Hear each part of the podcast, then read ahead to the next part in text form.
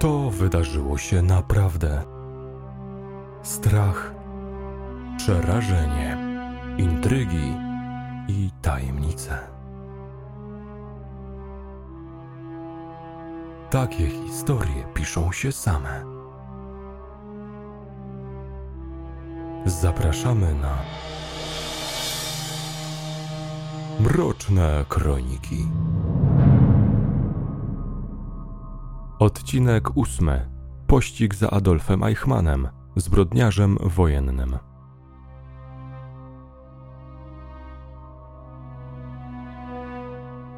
Adolf Eichmann, niemiecko-austriacki oficer, nazista, SS-man, skazany między innymi za zbrodnię ludobójstwa popełnioną w czasie II wojny światowej.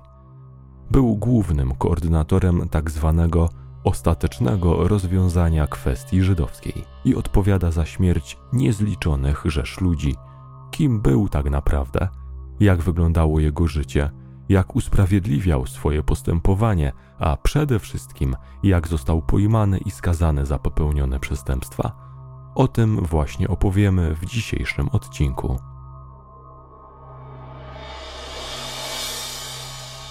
Życie przed wojną i dojście do władzy. Adolf Otto Eichmann urodził się w 1906 roku w Solingen, mieście położonym w zachodniej części dzisiejszych Niemiec, jednak dużą część swojej młodości spędził w Austrii. Jego rodzina należała do klasy średniej i była powszechnie szanowana, a sam Adolf miał dostatnie i szczęśliwe dzieciństwo, mimo iż w domu panowała raczej surowa dyscyplina. Rodzina miała skrajnie prawicowe i nacjonalistyczne poglądy, a sam Adolf, jeszcze jako nastolatek, miał dostęp do nazistowskiej prasy i literatury. Obracał się także w kręgach ludzi o skrajnych poglądach. Co ciekawe, jednym ze znajomych jego ojca był Hugo Kaltenbrunner, a więc ojciec Ernsta Kaltenbrunnera, który również został później uznany za zbrodniarza wojennego, a najbardziej znany jest z piastowania stanowiska szefa Głównego Urzędu Bezpieczeństwa Rzeszy. Kiedy Adolf Eichmann podrósł, postanowił studiować inżynierię, jednak kierunku tego nigdy nie ukończył ze względu na kiepskie wyniki w nauce. Pracował jako przedstawiciel handlowy, zaopatrzeniowiec, zajmował się także organizacją dostaw paliw do stacji benzynowych. Jak się później okazało, te doświadczenia okazały się przydatne w czasie jego wojennej działalności, ale o tym za chwilę.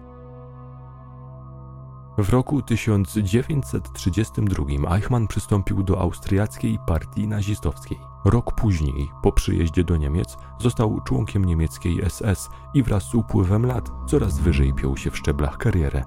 W organizacji tej awansował i w końcu osiągnął najwyższy stopień w swojej karierze. Mianowicie został mianowany SS Obersturmbannführerem. Jeśli chodzi o życie prywatne, to jego żoną była Czeszka z pochodzenia Weronika Lible. Przed wojną zamieszkali w Berlinie, gdzie stałe dochody i wysoka pozycja partyjna Adolfa pozwalały im na dostatnie życie.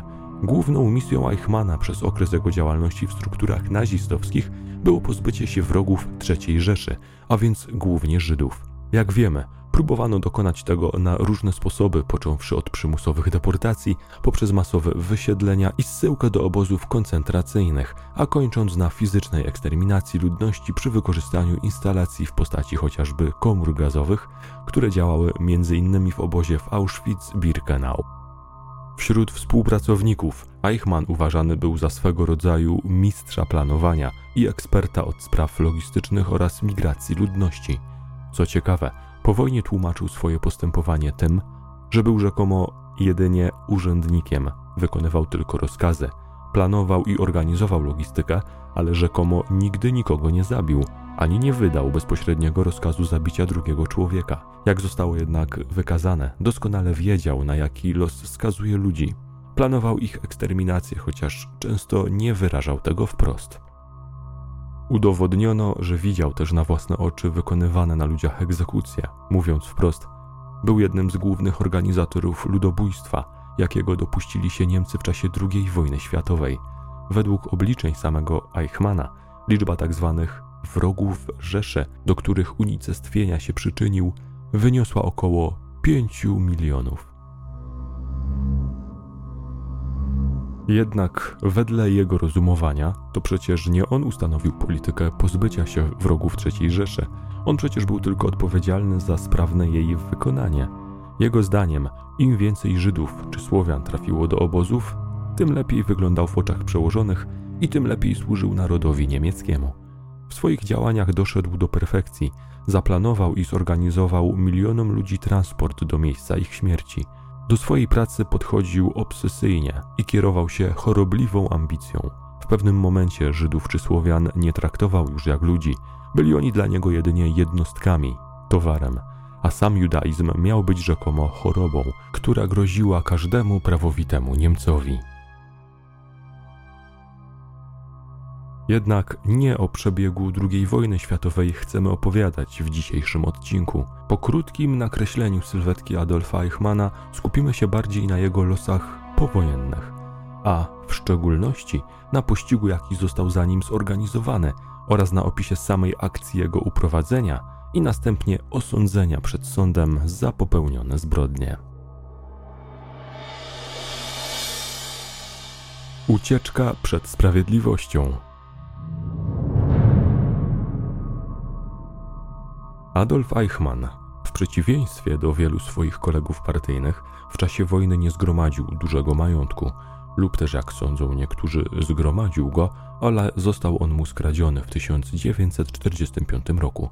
Tak czy inaczej, Eichmann podobno słynął z tego, że nie przyjmował łapówek, a powierzone zadania wykonywał sumiennie do samego końca.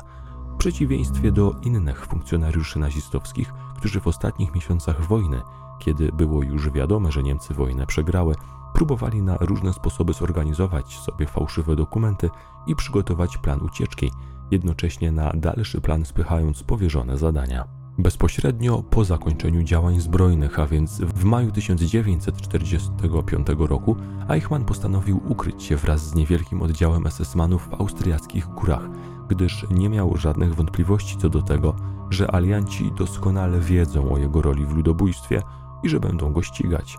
Jednocześnie swoją rodzinę uspokajał, że nie mają się czego obawiać, gdyż kraj zajmują Anglicy i Amerykanie. Jednak na wypadek pojmania przez wojska radzieckie przygotował dla siebie i całej swojej rodziny, także swoich dzieci, kapsułki z cyjankiem, gwarantujące szybką śmierć po ich połknięciu. Współtowarzysze Eichmana wiedzieli doskonale, że będzie on ścigany jako zbrodniarz wojenny, w związku z tym oznajmili mu, że powinien opuścić ich oddział, aby nie narażać wszystkich na niebezpieczeństwo, a sam winien oddalić się w towarzystwie wyłącznie swojego adiutanta, co też ostatecznie uczynił. We dwóch przebrali się w mundury oficerów Luftwaffe. Pozbyli się wszystkiego, co mogło służyć do ich zidentyfikowania i postanowili w razie pojmania udawać lotników. Przez wiele dni szli pieszo, albo podróżowali autostopem w kierunku Salzburga, unikając alianckich oddziałów poprzez ukrywanie się na polach i w stodołach. Kiedy miasto było wreszcie w zasięgu ich wzroku, zostali zauważeni przez amerykański patrol. Eichmann przedstawił się fałszywym nazwiskiem jako kapral Luftwaffe. Wraz z adiutantem zostali umieszczeni w prowizorycznym obozie jenieckim, otoczonym wyłącznie drutem kolczastym. Uciekli z niego jeszcze tej samej nocy, a następnie w ciemnościach udali się do wspomnianego Salzburga. Następnie ich plan zakładał przedostanie się do Bawarii. Wymagało to jednak przekroczenia granicy. W czasie marszu po raz kolejny zostali zatrzymani przez amerykański patrol, jednak tym razem zrewidowano ich o wiele dokładniej, a Amerykanie znaleźli na wewnętrznej stronie lewego ramienia Eichmana kilkumilimetrowy tatuaż z oznaczeniem grupy krwi. Tatuaż taki posiadali w teorii wszyscy SS-mani – Miał on bowiem pomagać w przypadku odniesienia ran przez żołnierza i konieczności dokonania transfuzji krwi. W powojennej rzeczywistości był to jednak znak charakterystyczny, ułatwiający aliantom rozpoznawanie osób będących członkami zbrodniczych organizacji nazistowskich. Eichmann pod koniec wojny próbował ten tatuaż wypalić papierosem, jednak mimo to znamie było nadal widoczne. Wraz z adiutantem zostali umieszczeni w kolejnym obozie jenieckim – Podczas przesłuchania Adolf przedstawił się jako Otto Ekman. Nazwisko było wystarczająco podobne do jego własnego, by zareagował na nie nawet w chwili nieuwagi. Poza tym, gdyby ktoś znajomy zwrócił się do niego Eichmann, co brzmi zasadniczo bardzo podobnie, nie powinno wzbudzić to uwagi strażników. Warto odnotować, że zidentyfikowanie Adolfa Eichmana w początkowym okresie po zakończeniu wojny nie było łatwe. Alianci nie dysponowali jego aktualnym wizerunkiem, gdyż w czasie wojny celowo unikał fotografowania. Niechętnie pozował też do grupowych zdjęć. Ponadto, bezpośrednio po kapitulacji Niemiec, alianci nie do końca zdawali sobie jeszcze sprawę, kim tak naprawdę był Adolf Eichmann i za jakie działania odpowiadał. Przez długi czas figurował w oficjalnych dokumentach po prostu jako jeden z wielu SS-manów. Na początku 1946 roku pozostawał w rękach aliantów, nadal nie był jednak oficjalnie rozpoznawany. Kiedy usłyszał od innych więźniów, że alianci zamierzają postawić zbrodniarzy wojennych i przywódców III Rzeszy przed sądem w Norymberdze, przeraził się i zaczął planować samobójstwo. Dowiedział się bowiem także tego, że czołowi naziści zaczęli wspominać jego nazwisko oraz opisywać jego rolę w zagładzie narodu żydowskiego. Nie był już tylko jednym z wielu SS-manów. Jego nazwisko figurowało teraz na szczycie listy poszukiwanych zbrodniarzy wojennych. Minęło kilka dni, a Eichmann otrząsnął się w końcu z szoku i wkrótce zaczął myśleć o ucieczce z obozu. Znajomi oficerowie uwięzieni razem z nim pomogli mu podrobić dokumenty na nazwisko Otto Henninger – Obozowy sanitariusz pomógł mu w wypaleniu esesmańskiego tatuażu, a kobieta, z którą od jakiegoś czasu flirtował przy ogrodzeniu obozu, przyniosła mu tyrolską kurtkę i trochę barwnika, żeby mógł się przebrać i przefarbować swoje ubranie. W końcu zgolił też brodę, włożył nowy strój, a następnie pod osłoną nocy wspiął się na ogrodzenie w miejscu, gdzie nie sięgał wzrok strażników. Po zeskoczeniu na drugą stronę płotu natychmiast ruszył w stronę lasu. Był wolny. Nowe życie Adolfa. Kolejne tygodnie i miesiące życia upłynęły Eichmannowi na ucieczce na północ Niemiec, gdzie następnie postanowił ukryć się w obozie Drwali. Większość tej grupy stanowili byli żołnierze Wehrmachtu, a teren ich pracy mieścił się w tak zwanej pustaci luneburskiej, niedaleko Hamburga. Była to dla Eichmana wymarzona przykrywka. Znajdował się w lesie z dala od cywilizacji bez elektryczności i wścibskich oczu, które mogłyby go rozpoznać. Drwale spędzali całe dnie na pracy w lesie, a wieczory umilali sobie piciem wódki i graniem w karty. Jednak po 18 miesiącach Eichmannowi zaczął taki tryb życia coraz bardziej przeszkadzać. Zmęczyło go udawanie prostego robotnika bez ambicji. Nie do końca wiadomo, czy był już jednocześnie świadomy tego, że jego nazwisko stało się powszechnie znane na całym świecie. Prawdopodobnie nie wiedział także, że alianci i żydowscy mściciele weszli w posiadanie jego podobizny, uwiecznionej na fotografii, uzyskanej od jednej z jego kochanek, z którą spędzał czas na początku lat 40. Rozpoczęły się masowe poszukiwania, a łowcy byłych nazistów wiedzieli już, z kim mają do czynienia. Jednocześnie Vera Eichmann, żona Adolfa, wystąpiła do sądu o uznanie jej męża za zmarłego. Czy w tamtym okresie była świadoma, gdzie przebywa jej mąż? Tego nie wiemy na pewno. Gdyby sąd pozytywnie rozpatrzył jej wniosek, Adolf Eichmann oficjalnie zniknąłby z alianckich list osób poszukiwanych, co utwierdzało grupy poszukiwawcze w przekonaniu, że wniosek do sądu został złożony umyślnie i na pokaz, w uzgodnieniu z Adolfem. Na szczęście wniosek został anulowany, gdyż okazało się, że jedyny świadek mający składać zeznania o śmierci Eichmana był blisko spokrewniony z rodziną Wery Eichmann, co podważało jego zeznania. Mijał czas, a Eichmann postanowił wyjść z lasu, w którym się ukrywał i wrócić do cywilizacji. Wydzierżawił kawałek ziemi i założył kurzą fermę. Odkładał pieniądze na dalszą ucieczkę i czekał, organizując w tym czasie grunt pod opuszczenie kraju. W tym miejscu na marginesie zaznaczmy, że nie jest tajemnicą, iż po II wojnie światowej w Europie istniała siatka agentów wspomagająca ukrywanie się i ucieczkę byłych nazistów, SS-manów, gestapowców i zbrodniarzy wojennych. W jej działania zaangażowane były osoby z wielu krajów, zwłaszcza byli funkcjonariusze niemieccy i austriaccy, zwolennicy III Rzeszy, ale także przedstawiciele Kościoła katolickiego i Watykan. Eichmann poprzez sieć dawnych kontaktów wszedł w porozumienie z ludźmi zajmującymi się tego typu działaniami i poprosił o pomoc w zorganizowaniu jego wyjazdu do Ameryki Południowej, która w tamtym czasie przyjmowała uchodźców z Niemiec z otwartymi rękami. Trasa jego ucieczki wiodła przez Austrię i Włochy, a w przekraczaniu granicy pomagali mu specjalnie w tym celu zatrudnieni agenci i przewodnicy. Granice przekraczano często nocą, wędrując ukrytymi szlakami. Eichmann kilka nocy zmuszony był spędzić w różnego rodzaju piwnicach czy zaklętych komórkach, które wykorzystywane były do przemycania i ukrywania uciekających nazistów. Nie mógł zabrać ze sobą prawie żadnego bagażu, a nowe dokumenty, a więc nową tożsamość, otrzymał dopiero we Włoszech. Wszystko zostało skrzętnie zorganizowane. Plan zakładał, że od teraz miejscem jego stałego pobytu stanie się Buenos Aires w Argentynie. Wedle nowych dokumentów Adolf Eichmann od teraz nazywał się Ricardo Clement. Jako ciekawostkę warto zanotować, że w Argentynie schronienie znalazł także Józef Mengele, tak zwany anioł śmierci z obozu Auschwitz-Birkenau. Niemieccy i austriaccy uciekinierzy po przybyciu na miejsce docelowe w Ameryce Południowej generalnie trzymali się razem i tworzyli sieć rozległych kontaktów i towarzystwa wzajemnej pomocy. W samym Buenos Aires istniała silna społeczność niemiecka, były niemieckie dzielnice, szkoły czy sklepy. W związku z tym Eichmannowi szybko znaleziono legalną pracę i potrzebne na miejscu podrobione dokumenty. W roku 1950 pracował już jako inżynier wśród innych imigrantów niemieckich w firmie zajmującej się budową zapór i elektrowni wodnych. Jednak swoją mroczną przeszłość trzymał raczej w tajemnicy przed kolegami. Mało kto zdawał sobie sprawę z tego, kim naprawdę był w czasach II wojny światowej.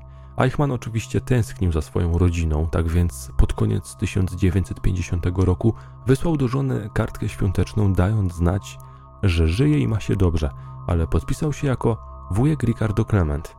Od tamtego czasu miał z żoną regularny kontakt i wysyłał rodzinie pieniądze. Po dwóch latach sprowadził w tajemnicy rodzinę do Argentyny, przedstawiając się swoim synom jako wuj Ricardo. Dwaj młodsi synowie go nie rozpoznawali, gdyż tak naprawdę ledwo znali swojego ojca w czasach wojny. Natomiast trzeci syn, najstarszy z nich, wiedział, że tak naprawdę rozmawia z ojcem. Po jakimś czasie Adolf wyjawił jednak także dwóm młodszym synom prawdę o tym, kim jest. Nie nakazywał im jednak, aby używali nazwiska Clement. Przeciwnie, oficjalnie dla ludzi obcych miał być jedynie ich wujkiem – tym samym przez kolejne lata synowie Adolfa posługiwali się nazwiskiem rodowym Eichmann, co ma niemałe znaczenie w całej niniejszej historii. Od wybuchu wojny rodzina po raz pierwszy była w komplecie na czas dłuższy niż kilka dni albo tygodni. Adolf Eichmann powoli zaczął czuć się coraz bezpieczniej. Zachowywał jednak nadal czujność i ukrywał się, ale generalnie sądził, że zgubił pościg i wcale tak bardzo się nie mylił. W obliczu coraz większych napięć pomiędzy USA i ZSRR oraz wojny w Korei, świat coraz mniej uwagi poświęcał dawnym zbrodniarzom i nazistom, skupiając się bardziej na obecnych realiach i nowych wyzwaniach. Na szczęście na świecie było jeszcze kilku ludzi, którym nie dawało spokoju to, że człowiek odpowiedzialny za śmierć milionów ludzi nadal chodzi wolny i śmieje im się w twarz. na tropie zbrodniarza.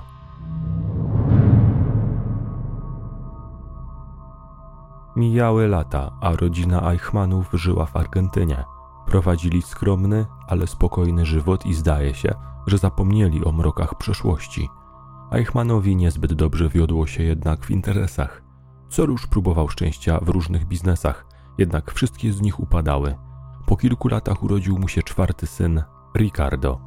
W roku 1956 najstarszy syn Adolfa Eichmana, Nick, forma pochodna od niemieckiego Nikolaus, zaczął spotykać się z Sylwią Hermann, dziewczyną imigrantów mieszkającą z rodzicami na przedmieściach Buenos Aires. Nikt nie wiedział, że ojciec jego nowej dziewczyny był półżydem i znalazł się z rodziną w Argentynie na skutek ucieczki z Niemiec w latach 30., kiedy to nasiliły się prześladowania – Pewnego dnia Sylwia zapragnęła przedstawić swojego chłopaka rodzicom. W czasie spotkania Nick Eichmann zaczął z dumą opowiadać o swoim ojcu, wysokim oficerze Wehrmachtu, który dobrze służył krajowi w latach 40. Powiedział też, że byłoby lepiej, gdyby Niemcom udało się doprowadzić eksterminację Żydów do końca. Wszystko to uderzyło ojca Sylwii, Lotara Hermana, ale nie skomentował tego w żaden sposób. Jednocześnie, jak pamiętamy, Synowie Eichmana bez skrępowania używali swojego prawdziwego nazwiska Eichmann. Pan Hermann, ojciec Sylwii, w tamtym momencie nie skojarzył tego faktu z poszukiwaniami zbrodniarza wojennego, jednak wieczór ten zapamiętał na długo. Po kilku tygodniach Hermanowie zupełnym przypadkiem natrafili w gazecie na artykuł opisujący procesy zbrodniarzy wojennych, w którym pojawiło się także nazwisko Adolfa Eichmana.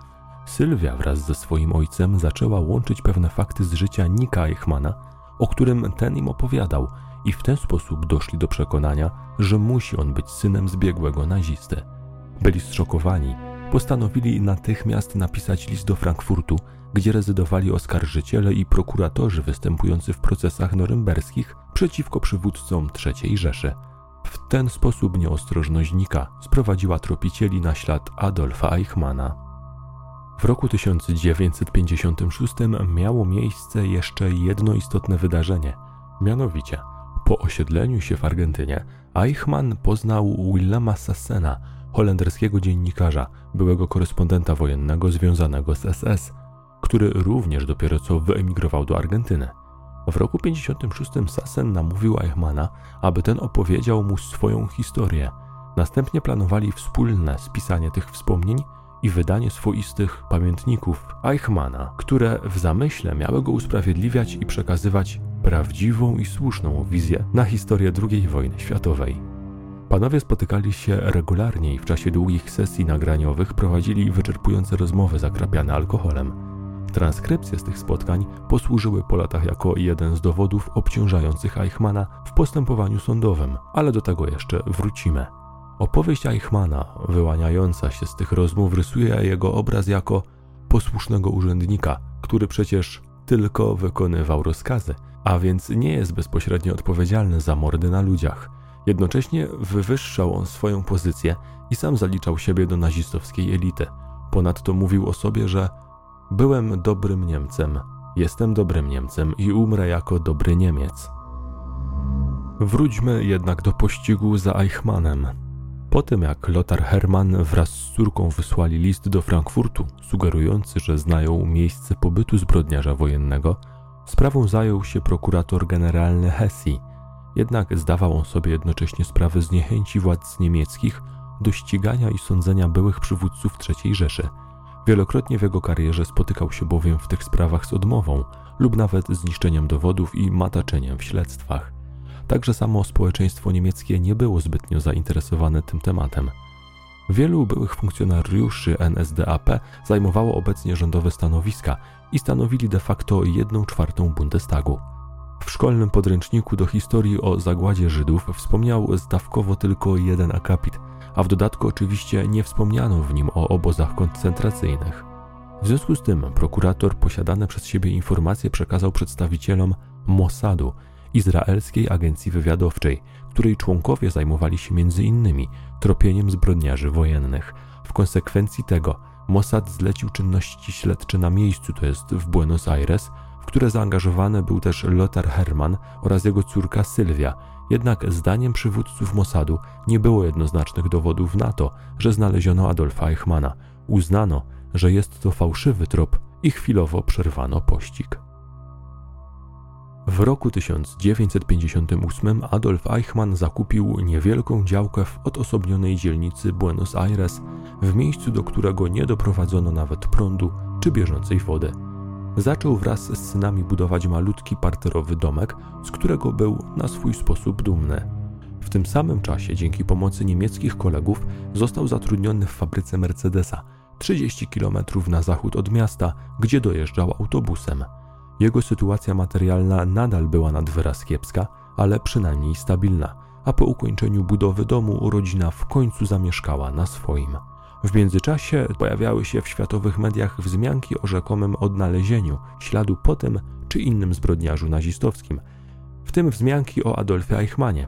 Jedna z nich wspomniała, że rzekomo był on widziany w Kuwejcie – Treść tego artykułu dotarła ponownie do rodziny Hermanów w Buenos Aires, którzy po raz kolejny napisali list do osób zajmujących się ściganiem zbrodni wojennych o podjęcie zdecydowanych kroków, gdyż zbrodniarz wojenny tak naprawdę mieszka niedaleko nich. Jak się później okazało, informacje przez nich przekazane zostały w podobnym czasie całkowicie niezależnie potwierdzone przez innego człowieka przybywającego w Argentynie, który ponadto dostarczył Mossadowi dodatkowych szczegółów na temat Adolfa Eichmana, tudzież Ricardo Clementa, Do dzisiaj nie wiadomo, kto dokładnie był tym drugim informatorem, ale prawdopodobnie chodziło o tajnego agenta niemieckiego lub byłego nazistę, który donosił na swoich dawnych kolegów po fachu, być może w zamian za jakieś korzyści. Na szczęście Mossad tym razem postanowił wysłać swojego człowieka bezpośrednio na miejsce, aby dokładnie przyjrzał się sprawie i ustalił na 100%, czy rzeczywiście odnaleziono Adolfa Eichmana. Człowiekiem tym był Zvi Aharoni, agent Mossadu, który udał się do Buenos Aires w marcu 1960 roku. Po przeprowadzeniu czynności rozpoznawczych na miejscu, idąc tropem m.in. synów Eichmana i rozpytując ludzi na miejscu, Zwia Haroni wraz z innym tajnym współpracownikiem Mossadu przebywającym na stałe w Argentynie trafili w końcu na ulicę, przy której mieścił się nowy dom Eichmanów. Po ujrzeniu budynku byli zdumieni ubóstwem, w jakim mieszkała rodzina. Zapamiętali, że posesja sprawiała raczej wrażenie więzienia, aniżeli domu. Budynek był bowiem niski, parterowy, miał niewielkie, zakratowane okna, otoczony był ceglanym murem, a na uboczu mieściła się zagroda dla kur zabezpieczona drutem kolczastym. Agenci za wszelką cenę chcieli zdobyć niezbity dowód na to, że na nieruchomości tej zamieszkują Eichmannowie. Udało im się ustalić, że w rejestrze gruntów figuruje Weronika Lippl de Fischmann. Jak pamiętamy, żona Adolfa Eichmana nosiła panieńskie nazwisko Lippl, a drugi człon nazwiska wpisany w rejestrze mógł być zwykłą redaktorską pomyłką lub celowym wprowadzeniem urzędnika w błąd. Z dużą dozą prawdopodobieństwa wskazywał jednak na to, że właścicielem posesji jest żona Eichmana. Po kilku dniach agenci Mossadu w przebraniu udali się bezpośrednio na wspomnianą nieruchomość, gdzie drzwi otworzyła im kobieta, jak się później okazało, synowa Eichmana. Szpiedzy udawali amerykańskich przedsiębiorców zainteresowanych zakupem ziemi w tej okolicy, a jeden z nich miał w faktówce ukryty aparat fotograficzny. W czasie rozmowy z synową Eichmana udało się zrobić kilka zdjęć z ukrycia, jednak nie przyniosło to wiele pożytku. Co więcej, kobieta zaczęła domyślać się, że agenci jedynie udają biznesmenów, w związku z czym szybko ich zbyła. Całe zajście doszło później do uszu samego Adolfa Eichmana, któremu przebiegła przez głowę myśl, że być może to jego tak naprawdę szukali ci mężczyźni. Mimo wszystko, Adolf stłumił jednak wewnętrzny lęk w sobie. Od 15 lat walczył z demonami przeszłości i żył w strachu. Nie chciał jednak teraz od razu wywracać do góry nogami całego swojego życia z powodu jednej podejrzanej sytuacji. Przecież wspomniani biznesmeni mogli po prostu pobłądzić, a jak czytał jakiś czas temu w gazecie, pościg za nim prowadzony był w Kuwejcie, a więc na drugim końcu świata.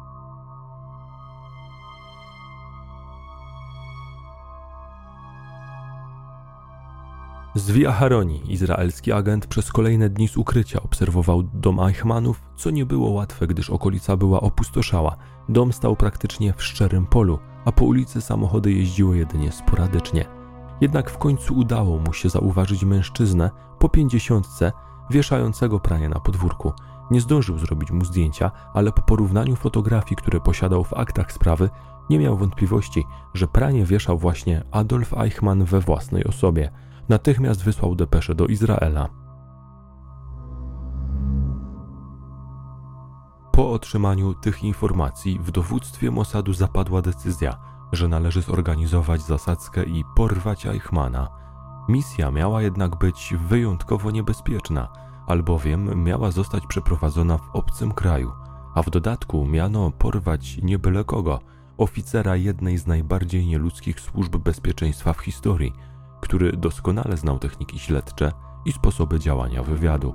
Dlatego do misji tej zwerbowano wyłącznie najlepszych agentów Mossadu, którzy musieli zgodzić się na nią dobrowolnie i bez przymusu, będąc uprzednio poinformowanym, że w przypadku pojmania na terenie Argentyny grozi im nawet dożywocie, a Izrael nie będzie mógł bezpośrednio im pomóc. Grupa miała ostatecznie liczyć 8 osób i składała się z różnej maści fachowców, w tym fałszerza zajmującego się przygotowywaniem sfabrykowanych dokumentów, gdyż agenci nie mogli w żaden sposób zostać powiązani z Izraelem i przez cały okres pobytu w Argentynie musieli wielokrotnie zmieniać tożsamość. Podjęto decyzję, że Eichmann ma zostać porwany, a następnie wywieziony z Argentyny, aby postawić go przed sądem w Izraelu i osądzić na oczach całego świata za dokonane zbrodnie. Zadanie to było oczywiście ogromnie trudne i wymagało niesamowitego wysiłku logistycznego. Ponadto Mossad był świadomy tego, jak wielki zgrzyt dyplomatyczny to spowoduje. Spójrzmy na to z boku. Agenci obcego wywiadu, izraelskiego Mossadu, mieli dokonać porwania byłego niemieckiego funkcjonariusza na terenie suwerennego państwa, jakim była Argentyna, potajemnie go wywieźć, a następnie osądzić przed izraelskim sądem za zbrodnie popełnione przed kilkunastoma laty w Europie, na terenie III Rzeszy. Wszystko to rodziło także wątpliwości natury prawnej, jednak tym postanowiono nie przejmować się zbyt mocno, gdyż wśród przywódców Izraela istniała wola polityczna, aby tego dokonać, to jest, aby oficjalnie osądzić i skazać oprawcę narodu żydowskiego i pokazać całemu światu, że sprawiedliwości stało się zadość. Zdecydowano, że idealnym czasem na wywiezienie Eichmana poza granice Argentyny będą obchody 150. rocznicy niepodległości tego kraju. Z tej okazji zaproszone zostały delegacje z różnych państw, w tym również z Izraela. Tym samym można było wykorzystać samolot izraelskich linii lotniczych El Al, którym oficjalnie mieli podróżować izraelscy dyplomaci i przedstawiciele administracji. Wszystko zostało szczegółowo omówione z przedstawicielami Mossadu, linii lotniczych oraz izraelskiego MSZ, a cała akcja miała odbyć się w związku z tym w połowie maja 1960 roku. Oczywiście pod pewnymi względami akcja była ryzykowna, albowiem w czasie obchodów rocznicy niepodległości ulice Buenos Aires zroiły się od policji. Uznano jednak, że warto ponieść tego typu ryzyko, gdyż możliwość wykorzystania samolotu dyplomatycznego jako środka transportu dla Eichmana była ogromnie obiecująca. Rozpoczęło się gorączkowe planowanie całej akcji. Agenci Mossadu nieustannie obserwowali Eichmana, jak i jego dom oraz okolice, aby jak najlepiej poznać jego zwyczaje i rytuały, a następnie zaplanować dzień porwania. Konieczne było także zorganizowanie odpowiednich kryjówek dla agentów, miejsca przetrzymywania Eichmana od momentu porwania do dnia wylotu samolotu, a także samochodów, co okazało się niemałym wyzwaniem, gdyż w tamtych czasach w Argentynie brakowało nowych aut, a po miastach jeździły głównie 20-30-letnie rupiecie. W końcu udało im się jednak znaleźć nowego czarnego Buicka i kilkuletniego Chevroleta w niezłym stanie. Po dokładnym rozeznaniu terenu agenci doszli do wniosku, że Eichmana należy porwać na ulicę, gdyż bezpośrednie wtargnięcie do jego domu wiązało się ze zbyt dużym ryzykiem. Nie znano układu pomieszczeń, wyposażenia mieszkania, jak i tego, czy Eichmanowie posiadają broń. Idealnym momentem wydało się zatem wykorzystanie czasu, kiedy Eichmann przemieszczał się pomiędzy przystankiem autobusowym a domem po skończonej pracy. Dzień w dzień trzymał on się bowiem swoich stałych rytuałów. Wieczorem wracał z fabryki autobusem, który na ulicę niedaleko jego domu przyjeżdżał między godziną 19 a 20. Następnie wolnym krokiem szedł pustą ulicą w stronę swojego domu. Jak pamiętamy, okolica była bardzo słabo zaludniona, prawie nie jeździły tam inne samochody, ponadto nie istniało oświetlenie uliczne. Kilka dni przed planowanym porwaniem miał miejsce nieoczekiwany incydent. Do Eichmana wracającego z pracy podjechała czarna limuzyna. W środku siedziało czterech mężczyzn. Kierowca opuścił szybę i zapytał o drogę do centrum miasta. Eichmann wskazał mu kierunek, jednak sytuacja ta była dosyć nietypowa, a pasażerowie auta bacznie mu się przyglądali, co wzbudziło jego poważny niepokój. Oczywiście sytuacja ta nie miała nic wspólnego z planowaną akcją Mossadu, jednak od tego wydarzenia wzmogła się czujność i podejrzliwość Eichmana. Dzień akcji.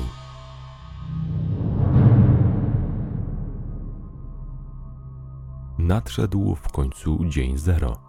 Agenci Mossadu szczegółowo opracowali plan uprowadzenia i wywiezienia Eichmana, a następnie dziesiątki razy powtórzyli, i przećwiczyli poszczególne elementy scenariusza. Plan zakładał, że jeden samochód zaparkują bezpośrednio na trasie jego powrotu z przystanku autobusowego, na ulicy, przed którą mieści się dom Eichmana. Drugi samochód miał stać na ulicy obok, pod kątem prostym i włączonymi światłami oślepiać idącego SS-mana. Najsprawniejszy fizycznie agent stojący przy pierwszym samochodzie miał go zaczepić i następnie zaatakować – a drugi z agentów miał mu w tym pomóc. Następnie planowano zaciągnąć Eichmana do auta. Pozostali agenci z drugiego samochodu mieli ubezpieczać akcję i być w pogotowiu. Wśród nich znajdował się także lekarz, na wypadek, gdyby komukolwiek, w tym Eichmanowi, była potrzebna pomoc medyczna. Lekarz miał także ewentualnie podać więźniowi leki uspokajające w razie konieczności. Nadszedł dzień 11 maja.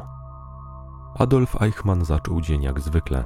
Wstał o świcie, umył się w wodzie z wiadra, zjadł śniadanie i poszedł na autobus, aby dojechać do pracy. Podróż zajmowała czasem nawet około dwóch godzin i wymagała przesiadek. Dojechał do fabryki i wykonywał swoje zwyczajowe obowiązki brygadzisty. Na ogół po skończonej pracy wracał autobusem odjeżdżającym o godzinie 18.15, ale tego dnia musiał zostać na dodatkowym spotkaniu i skorzystał z późniejszego połączenia. Stanowiło to odstępstwo od reguły. Agenci oczekujący na Eichmana na ulicy w pobliżu jego domu zaczęli poważnie się niepokoić, kiedy autobus, którym zwykle wracał on do domu, nawet nie zatrzymał się na przystanku. Agentów dopadło zwątpienie, a w dodatku zbliżała się burza. Emocje sięgały zenitu. Czy Eichmann dowiedział się o ich planowanej akcji? Czy może z jakiegoś powodu zmieniły się jego plany i dzisiaj nie wróci do domu, przez co misternie przygotowywany plan spali na niczym? Po jakimś czasie nadjechał kolejny autobus, ale również nawet się nie zatrzymał. Głównodowodzący akcji podjął jednak decyzję, że nadal pozostaną na swoich pozycjach, gdyż nigdy już nie będą tak dobrze przygotowani jak dzisiaj i warto zaryzykować. Opłaciło się, gdyż w końcu o godzinie 20.05 nadjechał kolejny autobus. Agenci pozostawali na pozycjach. Podnieśli maskę w czarnym byłyku zaparkowanym na ulicy, przy której mieścił się dom Eichmana i udawali, że coś naprawiają. Gdy Adolf wysiadł z autobusu i zaczął iść ulicą w ich kierunku, kierowca drugiego pojazdu, Chevroleta, zapalił światła i zaczął go oślepiać. Zobaczyli go w świetle i nie mieli wątpliwości, że w ich kierunku zmierza zbrodniarz wojenny odpowiedzialny za śmierć milionów ludzi. Dokładnie ten człowiek, którego szukali. Był coraz bliżej gdy znalazł się obok czarnego samochodu z podniesioną maską jeden z agentów, Peter Malkin, zagadnął go po hiszpańsku. Un momentito, senior. W oczach Eichmana było widać przerażenie. Natychmiast zrobił krok w tył, jakby chciał zacząć uciekać. Malkin natychmiast się na niego rzucił i złapał go za ramię. Runęli na ziemię i wtoczyli się do błotnistego rowu. SS-man próbował się wyrwać, kopał. W końcu zaczął krzyczeć. Kierowca Wicka dodał gazu w samochodzie, aby rek silnika zagłuszył odgłosy walki. Drugi z agentów ruszył na pomoc i we dwójkę razem z Malkinem w końcu obezwładnili Eichmana, który poddał się i przestał stawiać opór. Natychmiast został posadzony w limuzynie. Zasłonięto mu oczy i zatkano usta, a samochód ruszył w drogę do wcześniej przygotowanej kryjówki. Cała akcja trwała około 25 sekund. Po oddaleniu się od domu kierowca Buicka z Viharoni krzyknął do Eichmana po niemiecku, żeby ten siedział spokojnie, a wtedy nic mu się nie stanie. Zapytał go, czy zrozumiał to polecenie. Eichmannowi odsłonięto usta, jednak ten nie odpowiedział ani słowem. Pytanie zostało powtórzone dwukrotnie, aż w końcu zapytano więźnia, jakie zna języki. Pytanie znowu pozostało bez odpowiedzi. Agenci cały czas mieli z tyłu głowy to, że mogło dojść do fatalnej pomyłki i być może mimo wszystko złapali niewłaściwego człowieka. Jednak po kilku chwilach Eichmann sam z siebie Powiedział do nich nagle bezbłędną Niemczyzną: Pogodziłem się już z moim losem. Te słowa były dla szpiegów najlepszym dowodem na to, że mają właściwego człowieka. Od tamtej chwili Eichmann przestał stawiać jakikolwiek opór. Po dotarciu do kryjówki posłusznie wykonywał wszystkie polecenia i odpowiadał na pytania. Stał się do przesady uległy, a jednocześnie zdradzał wielką nerwowość. Kiedy pierwszy raz zaprowadzono go do łazienki, zapytał o pozwolenie przed wypróżnieniem się. Zdaniem agentów Mossadu zachowywał się w sposób godny pożałowania i tak potulny, że po czasie zaczęli nim wręcz gardzić. Już w czasie wstępnego przesłuchania wprost przyznał, że nazywa się Adolf Eichmann, bezbłędnie wskazał numer swojej legitymacji partyjnej i numer, którym posługiwał się w strukturach SS. Lekarz przebadał go, szczegółowo sprawdzając, czy nie nosi ze sobą ukrytej kapsułki z cyjankiem. W czasie badania uwidoczniono blizny i znaki szczególne, o których wspominały akta sprawy. Nie było najmniejszych wątpliwości, że udało się schwytać właściwego człowieka. Kolejne dni zarówno wszyscy agenci biorący udział w akcji, jak i sam Eichmann spędzić mieli w ukryciu. Oczekiwali na dzień wylotu samolotu z Buenos Aires, który miał przetransportować ich do Izraela. Wszystkie te dni były nerwowe, bowiem obawiano się wykrycia lub pościgu zorganizowanego przykład przez synów Eichmana lub jego dawnych współtowarzyszy żyjących w Buenos Aires. Nikt jednak nie odnalazł kryjówki Mossadu, mimo iż faktycznie synowie Eichmana rozpoczęli poszukiwania ojca.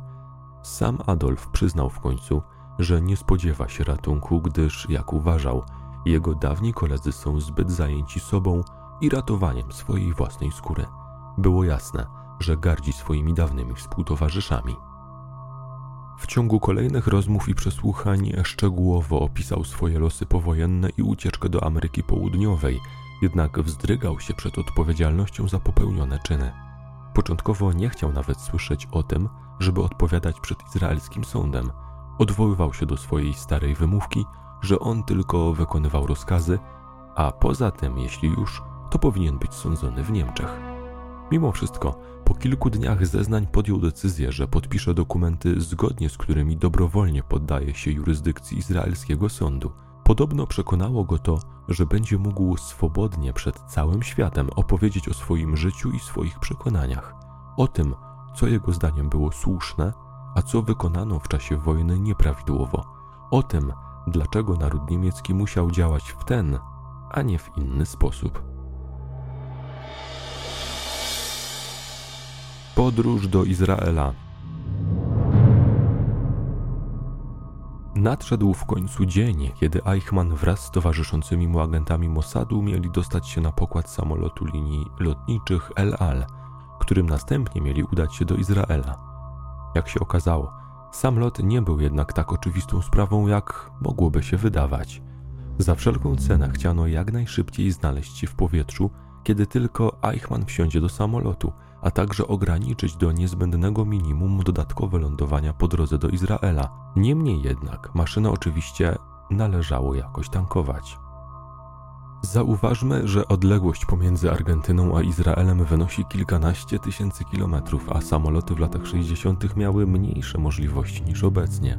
Podjęto decyzję, że za wszelką cenę należy uniknąć lądowania w Brazylii, gdyż w przypadku gdyby zostało wykryte, że samolotem przewożony jest Adolf Eichmann, samolot mógłby zostać uziemiony, a cała akcja zakończyłaby się fiaskiem podjęto tajną decyzję, że po drodze do Izraela będzie mieć miejsce tylko jeden przystanek w Dakarze w Afryce.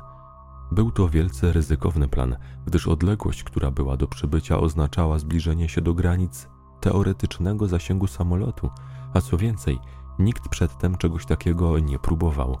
Każdy wiatr z tyłu lub przeciwny mogły zdecydować o powodzeniu lub katastrofie tego lotu. Co do zasady, Samolot lecący trasą obraną przez agentów powinien zatrzymać się po drodze na brazylijskim wybrzeżu, aby uzupełnić zapasy paliwa przed podróżą przez ocean. Oficjalnie w dokumentacji zaznaczono przed wylotem, że samolot właśnie taką trasą poleci. Jednak miało to za zadanie jedynie zmylić ewentualny pościg, a tylko załoga samolotu wiedziała, że kieruje się bezpośrednio w kierunku Afryki.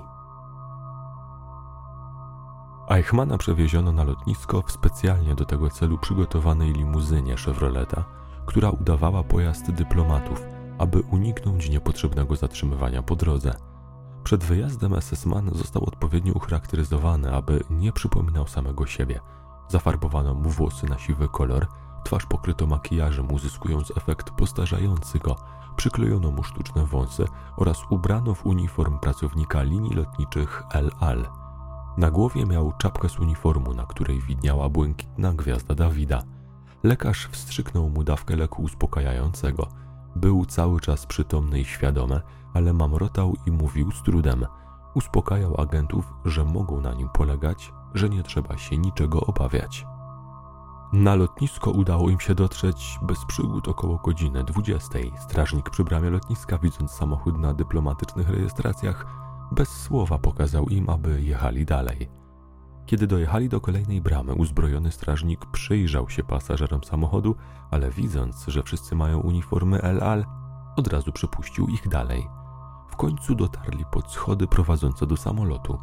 Eichmann słaniał się na nogach i nie był w stanie samodzielnie chodzić, w związku z czym został złapany pod ramiona, a pozostałe osoby wtajemniczone w akcję, w tym niektórzy pracownicy El Al oraz obsługa samolotu, zrobili sztuczny tłum, aby nieco zamaskować całą sytuację na wypadek, gdyby ktoś się przyglądał.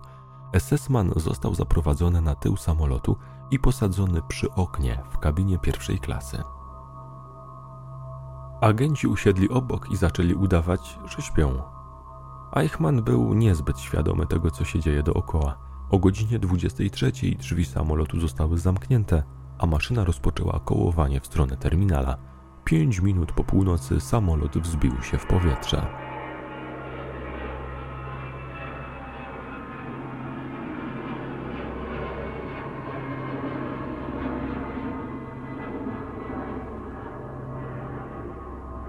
Można by zapytać, a co w tym czasie robiła rodzina Eichmana? W końcu od kilku dni nie było go w domu i musieli zacząć podejrzewać, że stało się coś złego.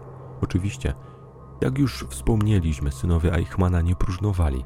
Została zorganizowana akcja poszukiwawcza, w którą zostało zaangażowanych wiele, również wpływowych osób. Do dnia wylotu samolotu z Eichmannem na pokładzie nie udało im się jednak ustalić niczego istotnego, choć podejrzewali, że SS-man mógł zostać porwany właśnie przez grupę żydowskich mścicieli lub przez łowców głów. Jak się okazało po latach, pół godziny po tym jak samolot z Eichmannem na pokładzie wystartował z Buenos Aires i był już w powietrzu, Nick Eichmann dowiedział się od kogoś ze swojej grupy poszukiwawczej, że izraelski samolot pasażerski odleciał z Buenos Aires w kierunku Recife w Brazylii. W tamtych czasach Izrael nie obsługiwał żadnych regularnych lotów do i z Argentyny. Było to więc wydarzenie niecodzienne i od razu wzbudziło jego podejrzenia – z pomocą zaprzyjaźnionego byłego SS-mana mieszkającego w Buenos Aires powiadomiono znajomego pracownika brazylijskich tajnych służb i polecono mu zorganizowanie przechwycenia samolotu El Al od razu po wylądowaniu w Recife. Oczywiście przejęcie maszyny nie doszło do skutku, gdyż piloci samolotu nigdy nie mieli zamiaru faktycznie w Brazylii lądować. W czasie, kiedy to wszystko się działo, samolot opuszczał już powoli argentyńską strefę powietrzną – Teraz pozostało już tylko ponad 7400 km do Dakaru w Afryce. Lot przebiegał bez przeszkód, jednak kiedy samolot podchodził do lądowania w Dakarze, w kokpicie migały czerwone lampki informujące o braku paliwa. Lecieli już od prawie 13 godzin. Gorączkowo wypatrywali afrykańskiego wybrzeża, gdyż paliwa w zbiornikach mieli co najwyżej na ostatnie kilka minut lotu. Stopniowo zmniejszali pułap, aż w końcu zobaczyli lotnisko i szczęśliwie wylądowali. Postój minął bez przeszkód, a w planie dalszego lotu zaznaczono oficjalnie, że kierują się do Rzymu. Jednak po raz kolejny był to jedynie wybieg maskujący, gdyż w rzeczywistości zmierzali bezpośrednio w stronę Tel Awiwu. Pięć minut przed siódmą rano w niedzielę 22 maja 1960 roku maszyna wylądowała w Izraelu. Więzienie i proces.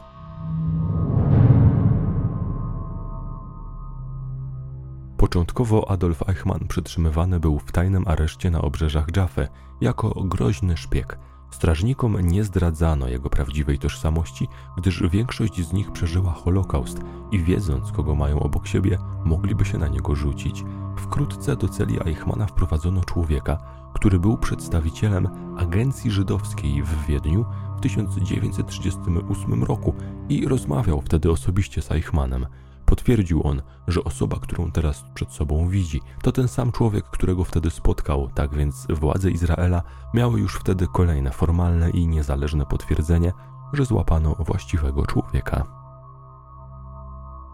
W świat wypuszczono tę elektryzującą wiadomość. Po 15 latach od zakończenia wojny pojmano jednego z największych zbrodniarzy w historii ludzkości, nazistę odpowiedzialnego za śmierć milionów ludzi.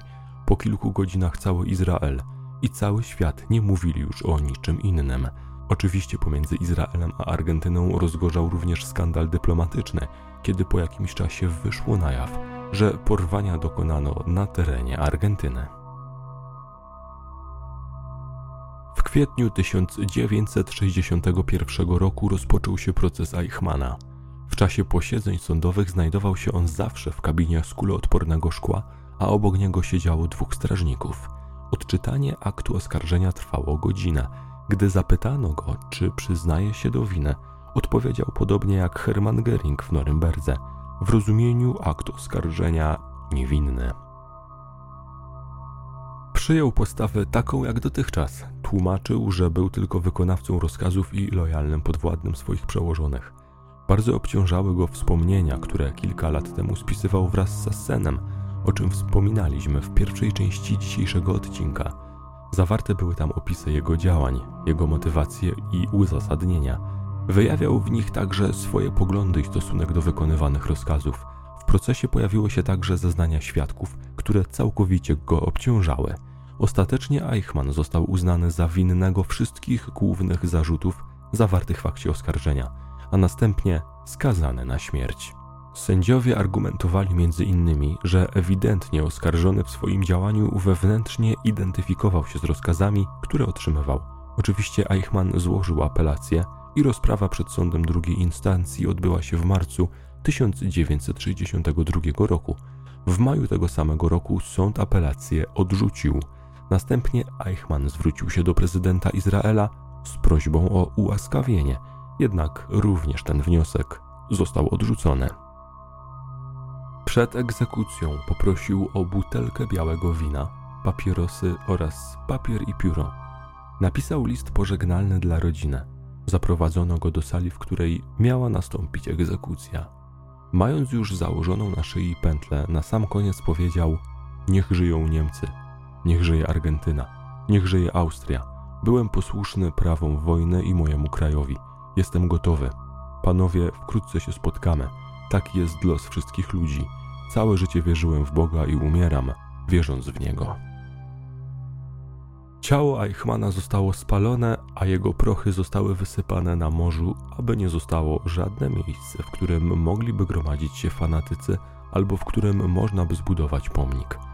Tak zakończyło się życie człowieka odpowiedzialnego za śmierć milionów innych ludzi, odpowiedzialnego za niewyobrażalne cierpienie, smutek i ból Proces Eichmana był szeroko komentowany na całym świecie. Ugruntował w powszechnej świadomości pojęcie Holokaustu oraz wyjawił prawdę na temat niemieckich zbrodni i okrucieństw II wojny światowej.